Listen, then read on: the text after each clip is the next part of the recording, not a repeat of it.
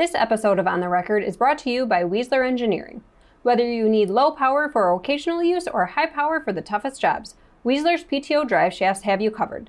To learn more or to find the right PTO for you, visit www.weasler.com. I'm Associate Editor Michaela Faulkner. We're here at the National Farm Machinery Show in Louisville, Kentucky. Welcome to On the Record.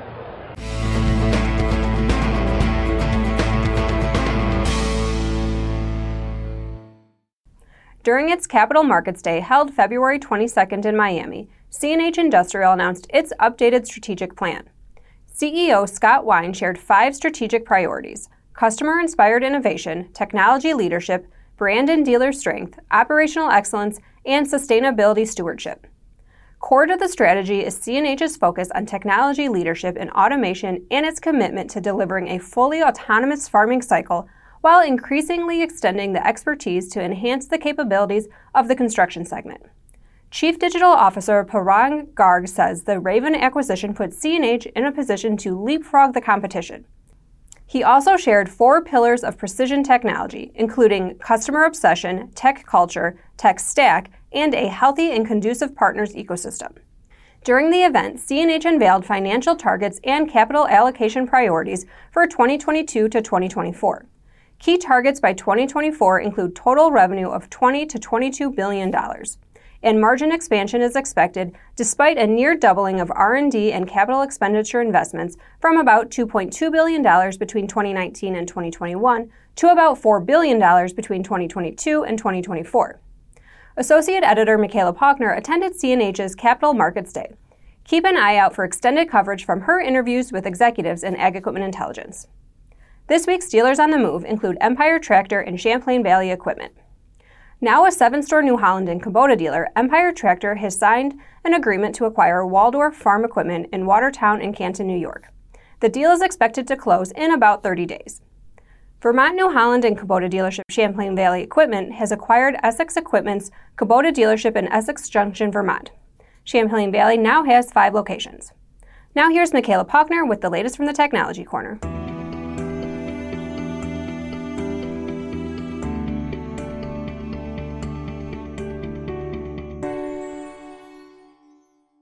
Thanks, Tim.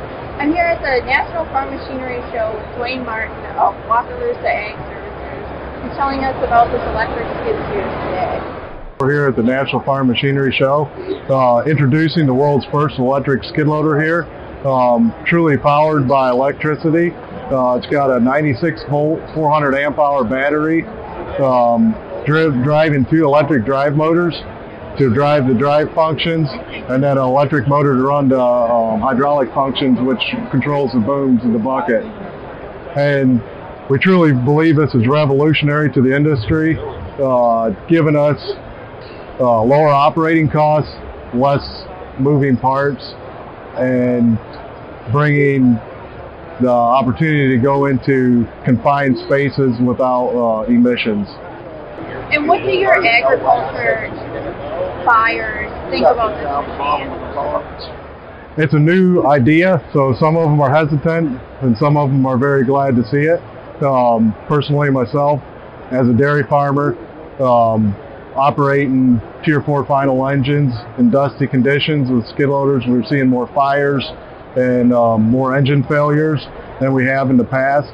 Um, I believe this is the answer to that problem, uh, given uh, a lot less moving parts, no heat from um, an engine, and uh, just less maintenance on the machine without oil changes and air filters and radiators to keep clean. Well, if you look at it, it looks a lot like a diesel machine. Um, you got the same functionality that a diesel machine would with uh, standard skid loader hookups where you can hook up to uh, any other attachment that's on the market. Um, we've got the auxiliary hydraulics. We also have electric auxiliary, which Kovaco is making a lot of electric attachments to hook up to this machine. Then instead of running an orbital uh, hydraulic motor, we'll be running an electric motor, which is more efficient than the hydraulic. The biggest uh, thing I, I like to say about these machines that excites me about them is just the operating costs and uh, um, savings you're going to see over running over diesel, running with diesel. We're looking at over on a large machine, we're looking at over ten dollars an hour in operating costs on consumables, diesel fuel, oil changes, and for these you're going to be looking down around that two dollars an hour in electric costs, depending on what your power costs are, but significant savings that it's really a hidden cost in the industry. You don't really think about it. You're putting fuel in every day, but um, I think there's lots of opportunity here. Thanks, Michaela. Our editors are currently putting the finishing touches on Ag Equipment Intelligence's Electric Farm Machinery Outlook through 2027 research report. This in-depth report will be released on March 15th. Visit agequipmentintelligence.com slash electric report to order with the special early order discount.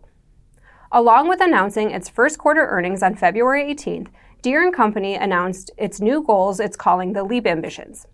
The goals are linked to the Smart Industrial Strategy and Operations model Deere first introduced in 2020.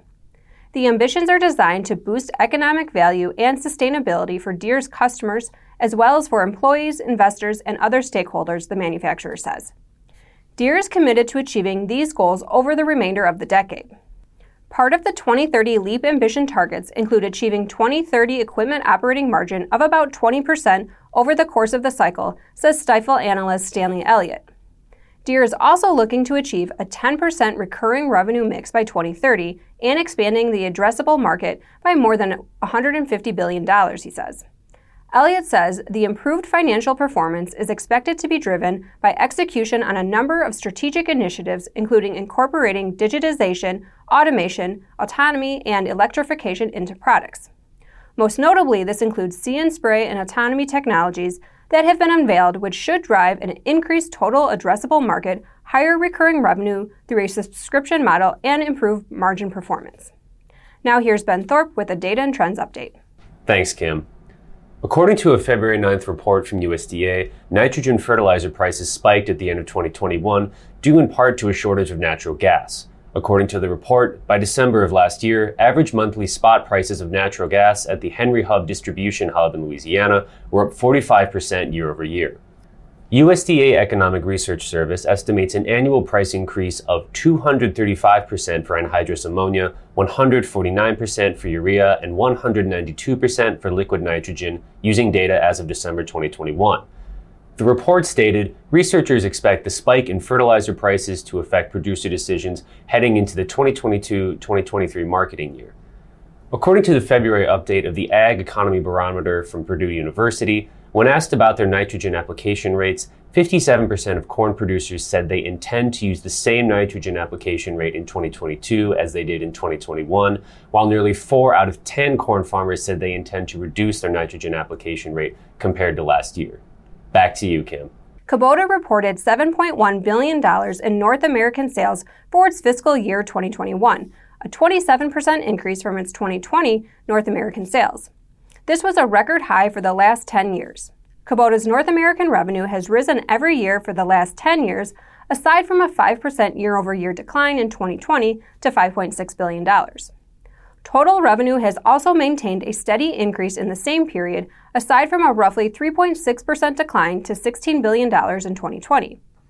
Note, this breakdown includes revenue from Kubota's Water and Environment segment, which in 2021 made up 14% of its annual revenue. Kubota does not report data on its farm equipment and industrial machinery segment, which encompasses its farm equipment, engine, and construction equipment business, broken down by region. This segment made up 85% of Kubota's 2021 annual revenue. The percentage of Kubota's annual revenue coming from the North American region has also risen every year for the last 10 years, aside from a slight decline to 34.9% in 2020.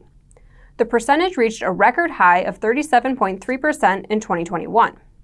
In its 2021 earnings report, Kubota stated overseas revenue in its farm and industrial machinery segment rose 27.8% year over year to $13.5 billion and that its North American sales of tractors and construction machinery increased significantly due to strong demand.